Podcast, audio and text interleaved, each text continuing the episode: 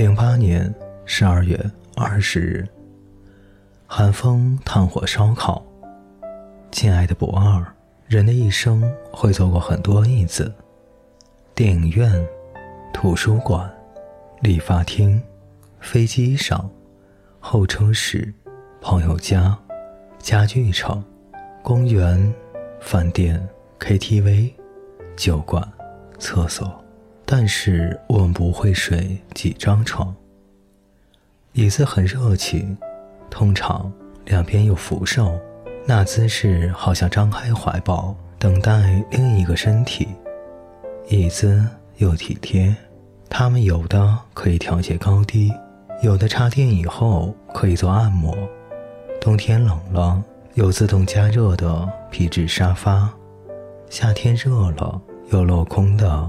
亚麻椅子，为了方便搬运，它们很轻，沉的话甚至加上轱辘。可是不二，即使这样，对大部分人来说，椅子也只是坐一坐而已。我一直觉得，椅子很寂寞。人的一生不会睡几张床，不会随意的睡别人的床，也只会把自己喜欢的人。带到自己的床上。之前有个电影，三更半夜，似乎还下着雨。郑秀文在车来车往的大街上，拖着男朋友的床，因为她睡那个床垫睡得习惯了。床很呆板，也很难华丽，静静的在那里，似乎对你不主动也不拒绝。每一张我拥有过的床。我都记得，很小的时候家里住四号楼，那时候我上小学，那个床是木头的，比双人床还宽，四周有木柱支撑上面的柜子，柜门上有似乎用烙铁烤出来的山水画。那个床头有一个蝴蝶形的茶色玻璃灯，它的开关是一根线，拉一下亮一盏，再拉。亮两盏，再拉就灭了。妈妈抱着我在那个床上照过一张照片，不知道为什么，她不喜欢。后来为了等新房，我们临时租了一个公寓，住了半年多。那个床是上一个房东留下的，床板是白色的，很劣质的木头，又不平。床的右下角有塌陷，没有床头板。因为床和墙贴合不好的原因，我的杂志经常掉下去。再后来，我们搬入新家，因为我读高中、大学，一直住校，一直住上铺，住得很习惯。于是叫我爸给我买了双层床。那个床是橡木的，很沉。我睡上铺，下铺空着，上下铺之间有很圆润的梯子。床头上被我贴着创可贴的形状的是努比，上面写着“我很可爱又温柔”。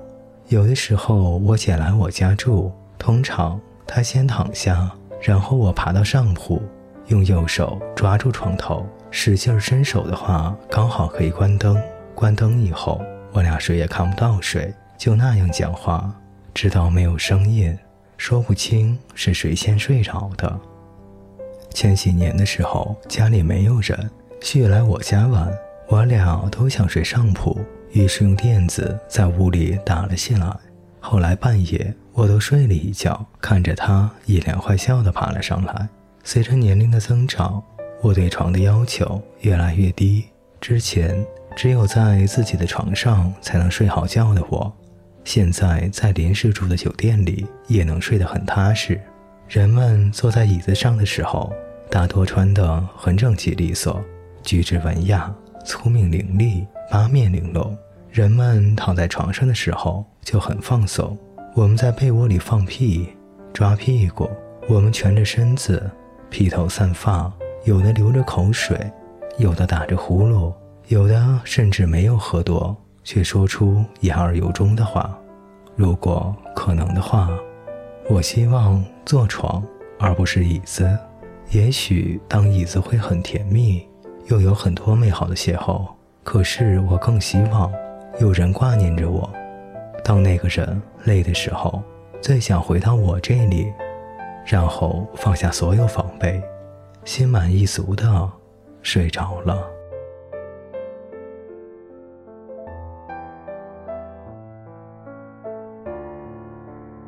各位听众朋友，本节故事就为您播讲到这里，感谢您的陪伴，我们下节再见。